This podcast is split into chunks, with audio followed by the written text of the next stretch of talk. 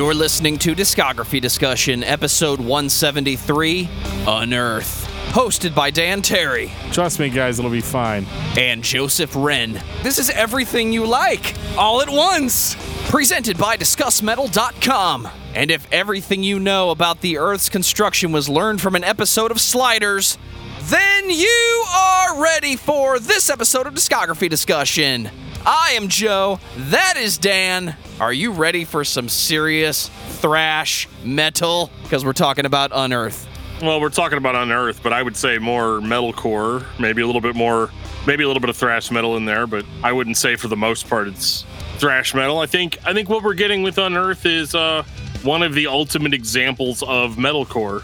Um, it's done well. They definitely fell into a little bit of the generic trap, but that doesn't mean that they do not have redeeming qualities. Sometimes the generic trap is okay if what you're doing is enjoyable and entertaining. I agree, and we're gonna get into all of that as soon as Joe does his intro thing. Well, before I do this intro thing, I'm going to take this time to say thank you to everyone for listening to the podcast. Thank you for listening and for subscribing. If you are not a subscriber, then you can find everything discography discussion at discussmetal.com. We are on Spotify, Apple and Google Podcasts, TuneIn Radio, Stitcher, iHeartRadio. So if you have an Amazon Echo or a Google Home, you have no excuse. Ask it to play the latest episode of the Discography Discussion podcast, and it will. We're also on Facebook and on Twitter at Discuss Metal. Be sure to like, favorite, and subscribe. It really helps us out. It lets us know you're listening, and now Dan is going to tell us all about five star reviews. Well, we do enjoy our five star reviews. I've got one here uh, that we just got the other day, a nice five star review from T Doom, which is a great name. Absolutely. Uh, he says, All genres covered. These guys dig some great bands, even those underground and underrated bands that made the best music to date. Love listening and always waiting for more. Oh, thank you very much. That review was very helpful. Absolutely. And, uh, and we do, yeah, we definitely appreciate that. Trying to get into some more genres, actually. If you can believe it, um, sometimes I feel like we talk about uh, mostly, you know, metalcore bands, uh, but like we, you know, like we're doing tonight. But I, I almost want to start. I almost want to start throwing in some crazy stuff, like some more prog and maybe some black metal. Maybe get some, maybe get some more death grind in there. I don't know, man. There's there's so many possibilities. I mean, can we throw Tom Waits on the pile? I mean, I mean, we did that NF episode, so I guess, yeah, sure, why not? Let's just do it. Spoilers for my album of the week. Tom Waits, baby. We have some YouTube comments in regards to some of our previous episodes. Regarding episode 170, Dry Kill Logic, Effie says, Loved it. Well, we love you. In regards to episode 63, Mudvayne, Ernesto says, Lost and Found had mostly good tracks. They lost me on a new game. I could definitely see that, but I ended up throwing most of Lost and Found out. Sometimes time travel is painful, but thank you for that one. We appreciate it. Mr. Fusion. Yeah, Absolutely. he doesn't run the gas tank, according to Doc Brown. There you go. Well, in regards to episode 149, Bile, the stranger says, Thank you guys, the most underrated band ever. Your words nailed it. I personally think they influenced Slipknot and Mushroomhead as they are watered down versions of Bile. I've been there since their first album. What a ride and a soundtrack to my life. Okay, be blessed, fellas. You as well. Please stay safe, stay healthy, and yeah, dude, some serious bile. Yeah, get some gotta gotta get some bile in there, man. You know, that was that was one of, my, one of my favorite uh, industrial December bands for sure. Absolutely. I know we got a few big ones coming up this year. Name stays of the podcast that have been brought up more than once that we're finally going to talk about. Absolutely, I'm I'm stoked. Ugh, some of those discographies are so long for those industrial bands. Like we've had to start listening to the stuff like now in order to, in order to start getting ready for it. So, Absolutely. Some of that stuff, I feel like you have to be a part of that scene and really take it in in order to fully describe what's going on. But sometimes it just sounds like another version of this cool idea that this person put together. I mean, if Circle of Dust had 20 albums, I'm sure you'd have an opinion about every single one. Oh, definitely. So, Dan, tell me about Unearth. Well, Unearth is a American metalcore band from everybody's favorite Tea Party destination, Boston, Massachusetts. Uh, they have been around since 1998, and they've been killing it, dude. This is Unearth is one of those bands that, to be honest with you, I really didn't listen to that much growing up, uh, which I know is in contrast to a lot of the bands we talk about. Uh, so I went into this Unearthed discography discussion kind of being a little bit more curious than anything else. I mean, obviously, I'm familiar with Unearthed, but they were never one of my mainstay bands. And so my goal during this listen through was to figure out why that was, or if there even really was a reason for it. I'm with you on this one. I know the band Unearth exists, but I think they got lost in the shuffle of the early to mid 2000s where all the metalcore kind of sounded like the same thing. That doesn't mean it was bad. It just means that for me personally, I was either listening to it or I heard it in the background, and because it sounded so similar, I didn't take the time to look into who that band is and what makes them unique in the genre. For Unearth, there's not a lot that makes them unique, but is what they're doing executed well? We're going to find out. Oh, yeah, we are. Actually, I've already found out.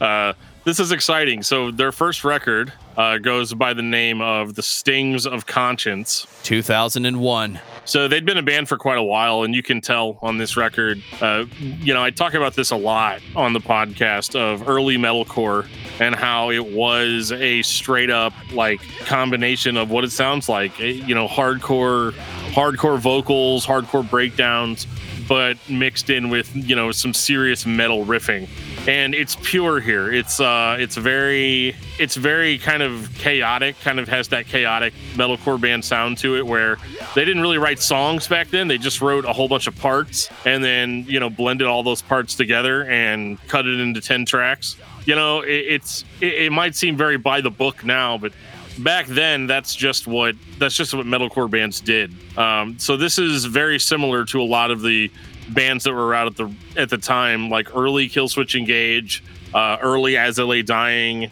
Um, you know, all those bands sound significantly different on their first record than they would come to be known, and that is definitely the case with Unearth. But what I love about this record is its randomness and how it sticks out so differently than the rest of their material. Um, I think it hits really, really, really hard in places. The breakdowns are hard, the vocals are harsh. Um, the drumming is is devastatingly awesome, and um, one thing that you you can pick out from this band as opposed to some of the other ones that I mentioned is um, there wasn't a lot of early metalcore where people could just like totally shred, and it started kind of coming through that these guys could actually shred that they had done their their heavy metal homework so some of the stuff that they throw together is very um, impressive it's not necessarily memorable yet i don't think they were a memorable memorable band yet at this stage in their career but uh, i can appreciate the sentiment especially going back and finding a record that sounds like this where I don't already know it, you know, front to back. I listened to this. I look back to 2001. I was primarily listening to nu metal and thrash at the time. I feel like 2003 Dan Terry would have picked this one up and said, "See, dude, it's not just me. These guys listen to Zao too." yeah, I think that they probably did listen to some Zao, uh, and and that's that's kind of the formula that that is there. In that there really wasn't a formula for old metalcore, um, and I think that's what really drew me to it. Is at the time it sounded very, very, very fresh to me and uh, this one still sounds kind of fresh to me and, and i actually really enjoyed it. To, to start off the listening uh, week of unearth it was really nice to get just pummeled by this album right out of the gate. Um, yeah i love this one. Uh, 10 out of 10 would buy again yeah. Like it's uh it's no it's great. Like i don't really have a whole lot of criticism. It's not it's not bogged down by clean vocals. Um, it's not overly melodic. There are there are a few melodic elements in there, but again, early metalcore was not melodic. It was not mainstream. It was not digestible. Um, unless you were just like all really, really into that scene. So yeah, I love this one. I love the I love the feedback. I love the distortion. I love all of it, man. It's um, it's got a, almost a little bit of a chaotic metalcore sound to it. So uh, I love that about it as well. Uh, very different Unearth album than than what we were going to get later on. It's definitely different from the production sound of the later records. One of my favorite qualities of early metalcore and most of the first releases from metalcore bands, whether you're doing the Norma Jean style of chaotic hardcore or you're doing the Killswitch Engage style of it's basically thrash with Gothenburg riffs, most of these records sound dark they sound underproduced. There's not a lot of tricks. The band is just playing the riffs. and whoever recorded it just makes it sound dark and dreary, almost that leftover 90s sound where the guitars just sound like a whole lot of mids are scooped out. Everything works, and there's something about it that it doesn't sound fake to me. It sounds like a band I would want to see at a show. It sounds like a CD I would pick up after the band played their set. I'd spend my 20 bucks and call it a day. I, I mean, absolutely. I, I would have done that had I seen Unearth back then. Probably would have gotten hurt pretty bad in the pit as well. So that's just kind of a badge of pride type of thing. So I guess my biggest question is what happens in three years to a band like this? Where do they go? This is the time when As I Lay Dying and Killswitch Engage were starting to be noticed. Nu metal was dying if it wasn't already dead. You were getting your pop sensible metalcore and hardcore, but then you had this thrash driven Gothenburg riffs with double bass and a guy just barking at the microphone. And for Unearth, this leads to the oncoming storm in 2004. This almost sounds like a totally different band. Vocalist sounds the same, but gone is a lot of that darkness, that that chaotic darkness that we were talking about with the first record. And now what we have is another band to add to the ranks of Gothenburg death metal influenced metalcore bands. Um, it doesn't sound quite like Lay Dying. It sounds more Killswitch to me, but it's Killswitch without the the clean vocals, without the melodic vocals. Uh, sure, there's some melodic vocals thrown in there uh, from time to time, but it, it, it never became like a. I've never heard this band bust out a clean chorus, um, and so this this is usually the part of the discography where I'm like, you know, what is the deal with this band? Why did they go for this generic metalcore sound? But I would argue that in 2004, this was kind of the evolution of the genre. Every band was doing this in 2004. So it doesn't win originality, but because of the fact that Unearth has been around for a few years, I mean, since 98, they're kind of already a staple in the genre, which is why The Oncoming Storm uh, was probably one of their biggest records because it gave fans of metalcore another band that could play um, kind of kind of uh, kind of as an alternative to the more melodic Killswitch stuff, but maybe not quite as brutal as what Lay Dying was doing. So th- this is kind of just in this weird middle ground, and I think I think that's why I really didn't check the band out much because I felt like the the things that were being presented on this record had already been presented by other bands. Not necessarily better. I think this stands toe to toe very well with something like a Killswitch Engage. Uh, but if you're the kind of guy like me that doesn't like your songs to get slowed down and get bogged down by clean vocals, uh, Unearth is a great alternative uh, for something like that because you're still getting the metal core, you're getting the screams, you're getting the breakdowns. Uh, but you're also getting, for lack of a better term, very unoriginal riffing. It's very straight up borrowed in, in certain cases straight up lifted from bands like in flames or at the gates or dark tranquillity and I, I know that everybody did it you know i know everybody did it the worst offender is probably the song zombie autopilot which is just a direct lift of an in flames song so I mean, it's just that's frustrating. At least the, at least the opening the opening uh, guitar lead is, but it's it's fine, I guess. Like this record is perfectly fine to listen to if you're in the mood for this kind of metalcore, but it's it's completely unoriginal in its composition. But I can't really fault the band for that because that is kind of what the genre was in 2004. Absolutely it's a perfect time capsule and uh and this is huge this this propelled the band very, very, very, very far. To be honest, I miss a little bit of the unpredictability of the last record. Uh, but, you know, if I had actually taken the time to sit down and listen to this in 2004, I would not have had a lot to complain about. I am surprised. I'm actually shocked to hear the leftovers of the late 90s metalcore. The first half of this record, it sounds to me like somebody who was a huge fan of Zao's Blood and Fire decided to make another record where they still did that. You had the dual guitars, the Gothenburg was sneaking in, but you still had the chug chug with dissonant highs. The band was still focusing on the rhythm of the breakdown and making it the focus of the song. The drums on this record are triggered as fuck. They might not even be played by a human. I don't know. It doesn't matter. It's 2004. This is what it sounded like. So you have a band who is moving forward with the Gothenburg sound, doing essentially the same thing as everybody else, but they're holding on to a little bit more of the chaotic metalcore that, if it wasn't already gone, was leaving. This might be the first band I've heard that still had the chaotic aspects of metalcore in 2004. In the same breath, they switch into straight As I Lay Dying, Gothenburg driven death metal riffs. Yeah, I mean, I don't, I don't know about the trigger drum thing. Um, I don't know how common that was in 2004. I don't, I don't hear that. The drums actually sound pretty good to me. I've heard trigger drums, but there's nothing on here that makes the drum sound inhuman to me. Uh, I'm not an expert, obviously, but I don't know. I didn't really have much issue with the drumming. It matters um, if you want to pick on the drummer, but I don't. It's par for the course for metalcore in 2004 as far as the sound of the record. I agree, and this was huge. You know, they, they got on some huge tours for this. This record is largely responsible for Unearth being a household name, and I had no no real I have no real issue with it other than I've just heard a billion bands play this style before.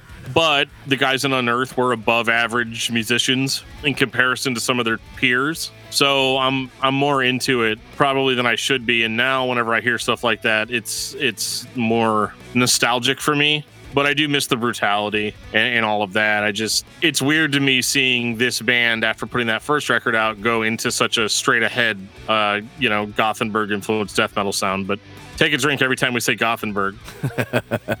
it's almost a reminder of where music went in 2004. You were exiting nu metal, going straight into Zao. So the expectation was that metal was going to get heavy again, but it was going to be a new kind of heavy. Instead, what we got was everybody sounds like As I Lay Dying. Yeah, pretty much. And you know, they still I think we're taking away a little bit of from their creativity. Unearth definitely has their own sound, but I don't feel like it was carved out very well here. Are we ready for In the Eyes of Fire? Yeah, I mean, I'm ready for it in the sense that I was ready for the oncoming storm. The, in the Eyes of Fire is, for lack of a better term, pretty much the same record as the oncoming storm. 2006. To me, it is anyway. Um, if the, if any of the band members are listening to this, to be like, man, screw this guy. He's, he doesn't know what he's talking about. Um, that that's fine, but I don't know, man you get into this record and it's a little bit more shred-tastic. It's a little bit more traditional metal, maybe a little bit less core, which is, you know, again, what all the cool kids were doing in 2006, where they're like, we're going to come across as a legitimate metal band and not as much as a, uh, not, not as much as a straight ahead metalcore, but it still comes off that way. There's still, again, a lot of melodic death metal riffs uh, from certain Swedish bands that are being used. Um, and again, I don't know. I'm going to go ahead and say they are probably copying these from the source, just the way they're played, because they don't sound like Lay Dying. Whereas Lay Dying took like elements of Gothenburg riffs, whereas Unearth is just playing straight up Gothenburg riffs. so I don't think they're copying their peers here, but I definitely I have trouble. I mean, yeah, it's got better production, it's louder, the breakdowns hit harder, but the songs largely seem a little bit more formulaic. Um, then I know that this band is capable of more. Like I know that I know that they can shred. I know that they can bust out crazy stuff that you're not expecting. And they do pepper cool little elements and, and, and little guitar leads and, and fills and stuff in there uh, to make it sound cool. Right. There's more than but, one spot on each record where my only reaction is, oh, they were listening to Between the Buried and Me on that day. Because they sneak in that little sweep pick dissonant riff that doesn't sound like the sweep picking trick that every lead guitar player did back then just the shred tastic it's a trick guys. Come on you're all doing the same thing. This one actually sounds like i'm going to play a dissonant passage here. Yeah, but it's, it's the paul like, wagner style of slowed down enough that you can at least hear the notes being played. It's almost like they are trying to hint to us that like hey we're playing this style because it's what gets us in front of people you know large amounts of people. Absolutely. But we can do more you're, you're only getting you're only getting a little bit of what we can actually do here. Um, and you know, some of the pluses I'll throw on this record is that like they definitely get heavier. They they kind of blast a little bit more on this record. And as it goes on, you know, by the time you get about eight or nine tracks in, um, like Imposter's Kingdom is one of the most brutal songs on this record. The way it starts off in full blast, and then the song after that, they just go back into like the whole normal metalcore thing. And uh, they're giving us a little bit of a hint as to what's to come. That they are that they are peppering in these things that are like basically telling us that like, hey, we're not going to always do this. you know, we're we're eventually going to step it up in every sense of the word. So this record, you know, probably helped them maintain the momentum that they had on the oncoming storm. But it's definitely not my favorite record of the bunch, and uh, it's not a slog. It's not bad. I don't think this band really has any bad records. Spoilers. Uh, but I apologize to anybody that was expecting me to go off on some huge rant. Uh, but to be honest, um, this is still in your face, heavy metalcore um, without a lot of the tropes. You know, it would only be a couple of years before bands started going more deathcore and more djent. And uh, I'm happy to report that Unearth more or less stuck to their guns. So um, this record's fine. The last record's fine. Uh, I don't like either one of them as much as I like their first record, but uh, but that's not like from a hateful standpoint. It's just you know I don't know. I expect these guys um, to give me a little bit more to play more to the best of their abilities. 2008, The March. And you know everything I was just talking about about how they you know they could do way more than they had done on the previous two albums could not be any more apparent on on the March. This is straight ahead heavy hardcore metalcore, uh, minus a lot of the Gothenburg riffing that we were complaining about. Um, it's 2008. You can't that can't cut it forever. That can't you know be your only thing. War of Ages, um, but you know I think uh, it's funny. There's actually a lot of comparisons whenever I listen to those previous two Unearth records. I did I was getting kind of a War of Ages vibe off of them, so you can kind of tell where War of Ages got kind of a little bit of their influence from.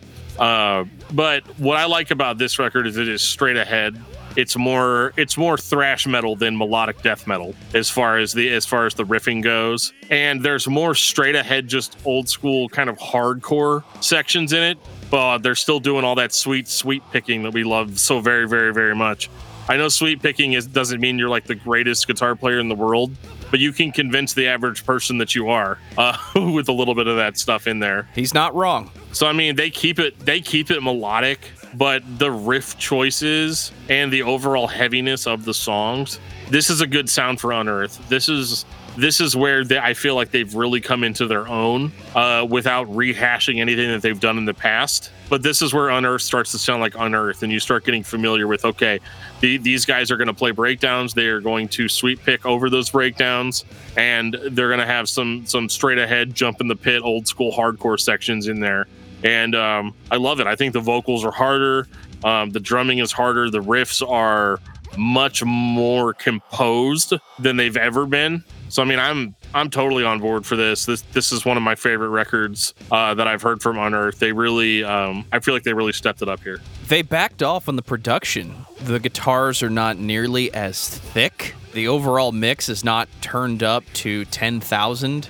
I don't remember what year the Loudness War finally died. I know YouTube contributed to that, but in 2008, I expected everything to get turned up even louder than it was before. And I was happy to hear that I was, for better or for worse, listening to two guitarists play riffs, which is closer to the original album. So you have more of a thrash metal mix in that the musicians are allowed to play and sit in their corner of the mix instead of the metalcore, the guitars are the focus. Let's have 17 layers of guitars and just turn everything up to 10,000, like I said before.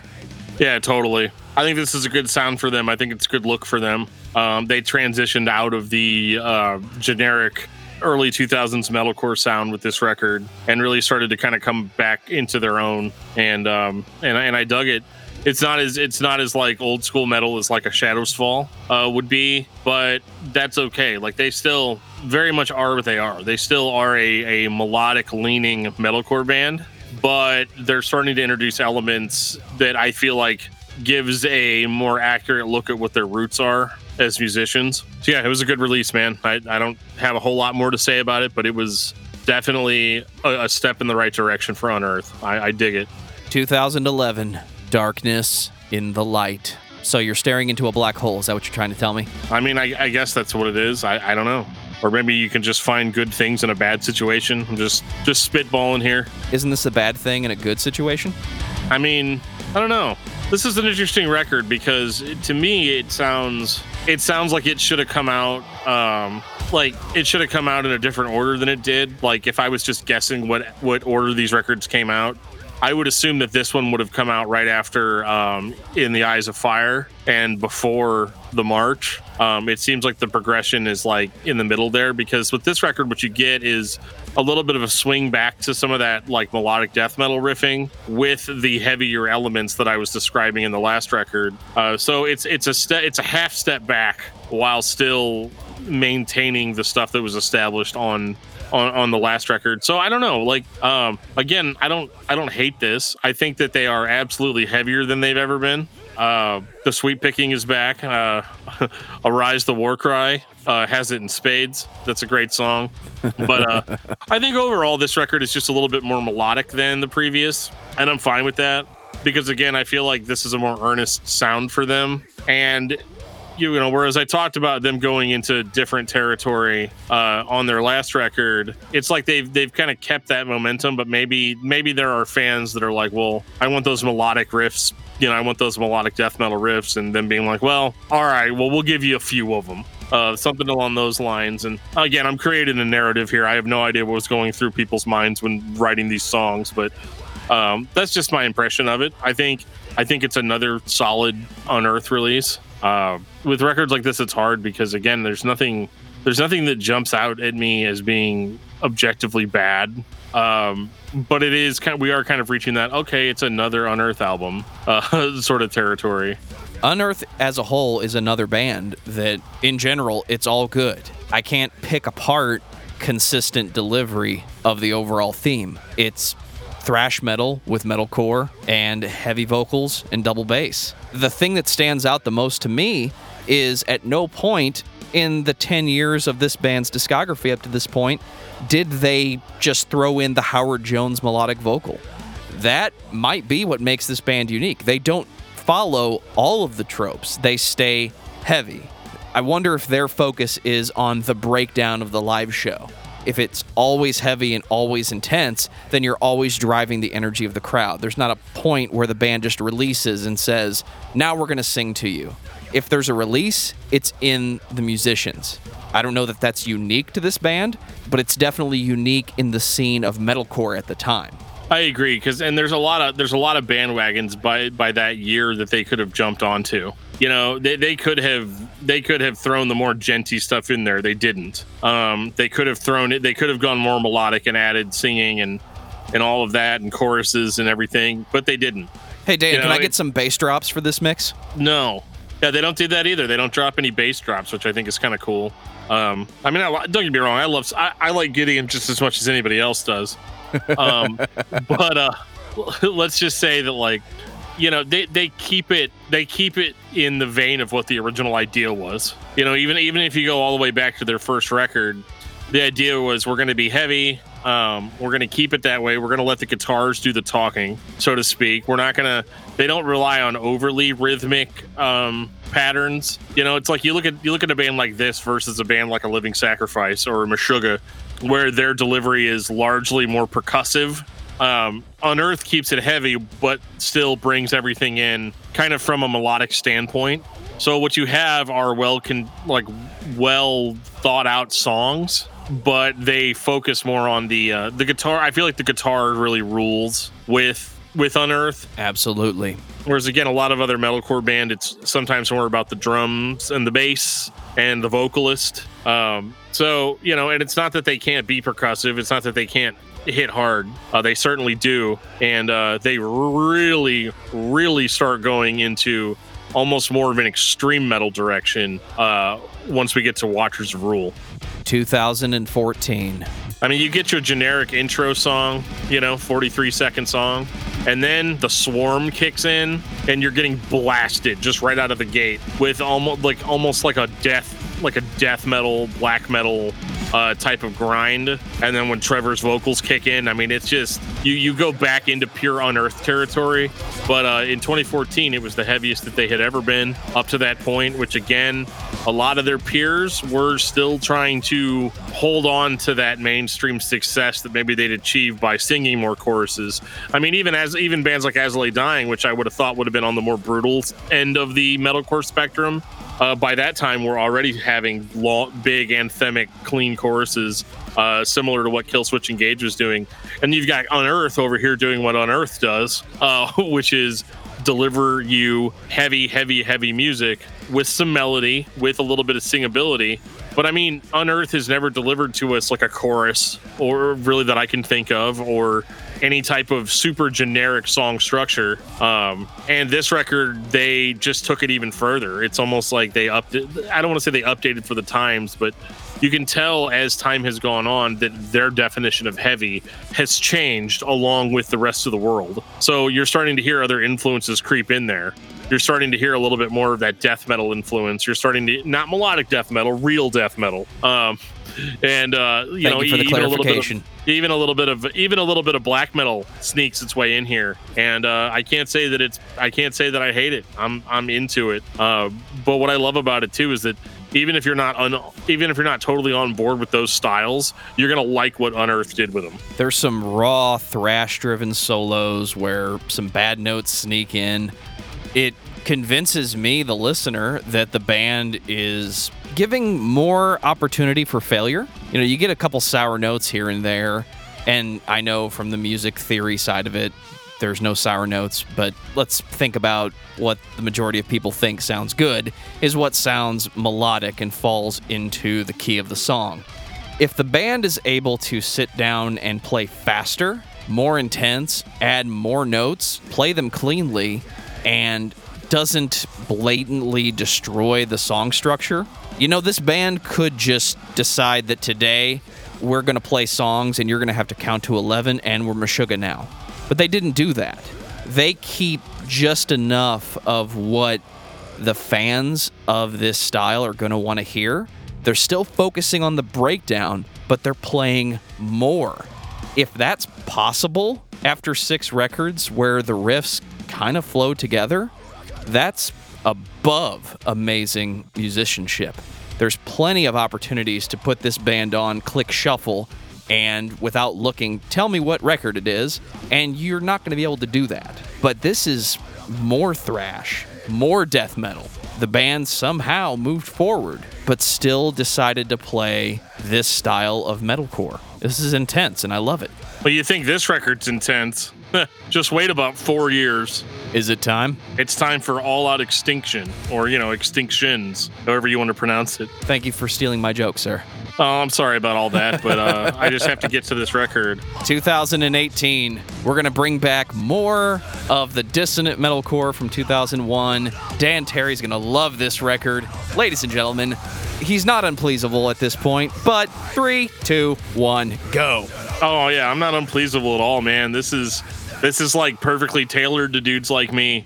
Um, again, it's got it's basically. I mean, if if I if you want me to say the generic thing, it's an amalgamation of all of the band's previous material into one consistent sound.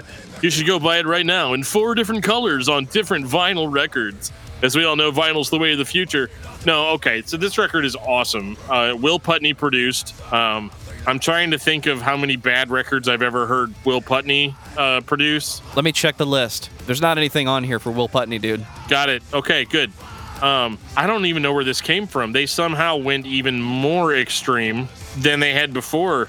Trevor's vocals sound more unhinged than they ever have. And the music itself, the songs themselves, are coming from a much more brutal place uh, than they ever have before. I mean, again, they're still Unearth, so you, you, you're still going to have melodic songs. Um, but like even some of the more melodic moments on the record, like uh, the intro to Cultivation of Infection, it's like more creepy than anything else. It's not really like doesn't really make me feel very good.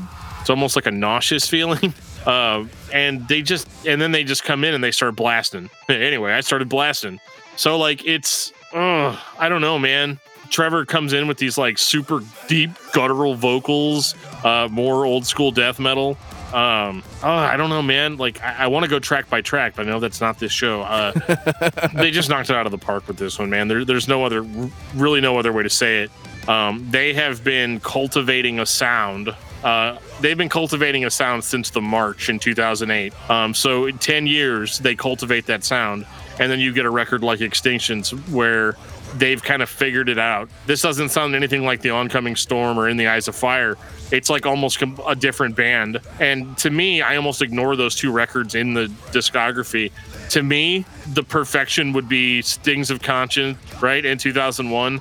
And then the second record could have been The March, Darkness in the Light, Watchers of Rule, and Extinctions. Like they, they should have all, they, they, they should have all just like, I don't know, man. They, they, they fit a certain, they tell a story, they fit a narrative and uh, and I love it. I think this is the real unearthed sound. If there is a way to take every stereotype of metalcore and hardcore and put them on one record, but do it in a way that doesn't sound like we just cut pieces out of every Norma Jean record, threw it in with some Killswitch Engage, dug up some old school death metal, and a little bit of what Between the Buried and Me was doing 10 years ago. Throw all of those things in a pile and actually give me something that not only sounds unique, but is composed in a way that I can't predict what the band is going to play next accurately. It's not like the band does dissonant heavy, dissonant heavy, and then plays melodic chorus with intense death metal vocals. The band straight up does like a Norma Jean polar similar sludge amazing riff-tastic intro, but then immediately transitions it into the stereotypical metalcore sound and then gives the lead guitarist 15 seconds to play by himself. If that wasn't done very well, this would sound like a medley of crap. But for some reason, it just flows together and is interesting because I'm hearing everything that I like, but I'm hearing it put together in a way that actually makes sense instead of guesswork. It's not like we cut up the song and said, well, what pieces go together? And being for the benefit of Mr. Kite, that's not what happened here. yeah, no, this is great. And uh, I don't know if I agree with everything you just said, but if the end result is this is a great record, then it's fine. Um, I can definitely I can definitely feel the the anger. I can feel the um, I can feel the brutality in this record. So many bands that have been around as long as Unearth have do not sound this fresh on their newest record. Absolutely. And one thing I appreciate about Unearth too is that they take a lot of time between their records. They don't put they don't necessarily put out a record every two years like everybody else does. Uh, and so I feel like the gaps of time between records really helps them kind of get back into the right mindset for recording. And I think that's largely the reason why these records sound as fresh as they do. There's enough time between the records where everybody else is just shoving the same thing down your throat or changing slightly but still following the masses, whereas Unearth just stuck to what they wanted to do. You have consistent delivery of death metal and metalcore, and everything that creates those two styles, that's all there too. Final thoughts on Unearth. Dan. I gotta say, man, I was pretty surprised by what I got out of Unearth because the only albums that I was really familiar with whenever we started this was like The Oncoming Storm and In the Eyes of Fire.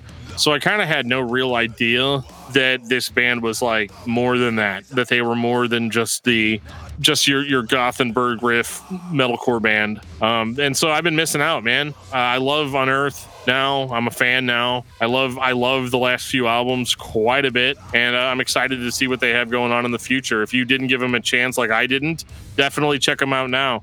And uh, really, any of their albums past 2014, or really any of their albums since 2008, is a really good jumping on point. I'm in the same boat as you. I did not listen to Unearth. I knew they existed, but I didn't pay attention because when you hear one song it sounds like what everybody else is doing, you're not going to turn your head and take a look. Unearth is not going to be the band I sit down and I'm going to listen to all the Unearth records today. I did that this week. Don't get me wrong, it was all good. But if I'm going to put together a week long playlist of these are the records I'm going to sit down and listen to, everything on this list, every record in this discography is going to be a good drive to work on Monday morning. We're going to start off the week intense, and it's going to be with Unearth. Yeah. So if you're a fan of anything guitar driven metal, you should be listening to Unearth. There is no exception. It's all good. And the beginning and the end have just enough of that old school metalcore that even if you're not the biggest thrash guy, you're still going to jump on and take a listen. Dan, what's your album of the week? My album of the week is The Tide and Its Takers by 36 Crazy Fists. For me, it's Tom Waits, Blood Money, because batshit insanity is always good on a Sunday. Nice. Take us out, DFT. If you've ever been listening to this show and you thought to yourself, man, I really wish they would talk about this band I know about that doesn't seem like anybody else ever talks about, hit us up, man. We'd be super, super excited about that. Um, we have a giant list that we will add to. And there's a lot of different ways that you can reach out to us. You can reach out to us on Facebook at facebook.com slash discography discussion. You can send us an email at danandjoeshow at gmail.com. You can hit us up on Twitter at discuss metal. We have a Discord server that you can join if you click on the link in the show notes. You can also hit us up on Instagram under discography discussion. Send us a message there or comment on one of our photos. Uh, we would very much appreciate those suggestions. Don't ever feel like you're bogging us down. We really appreciate all the suggestions that we get, and they do all end up going on the main list. So, yeah, hit us up. There's a link to our Teespring shop. If you buy some sweet discography discussion merch, you can get a hoodie for super cheap. It's getting cold out there, people. You're going to need that hoodie. And on that note, this has been episode 173 of Discography Discussion. Thank you for listening. You can like us on Facebook and follow us on Twitter at Discuss Metal. Subscribe to our podcast everywhere you listen to podcasts, including Google Play, Apple Podcasts, and Stitcher. Visit DiscussMetal.com for all things discography discussion. And please send questions and comments to Dan and Joe Show at gmail.com. If you are not a patron, you can become one at patreon.com forward slash discuss metal. We have some sweet perks. Hey, Joe, can I have some money? One dollar gets you into that exclusive album review feed. Patreon.com forward slash discuss metal. Rap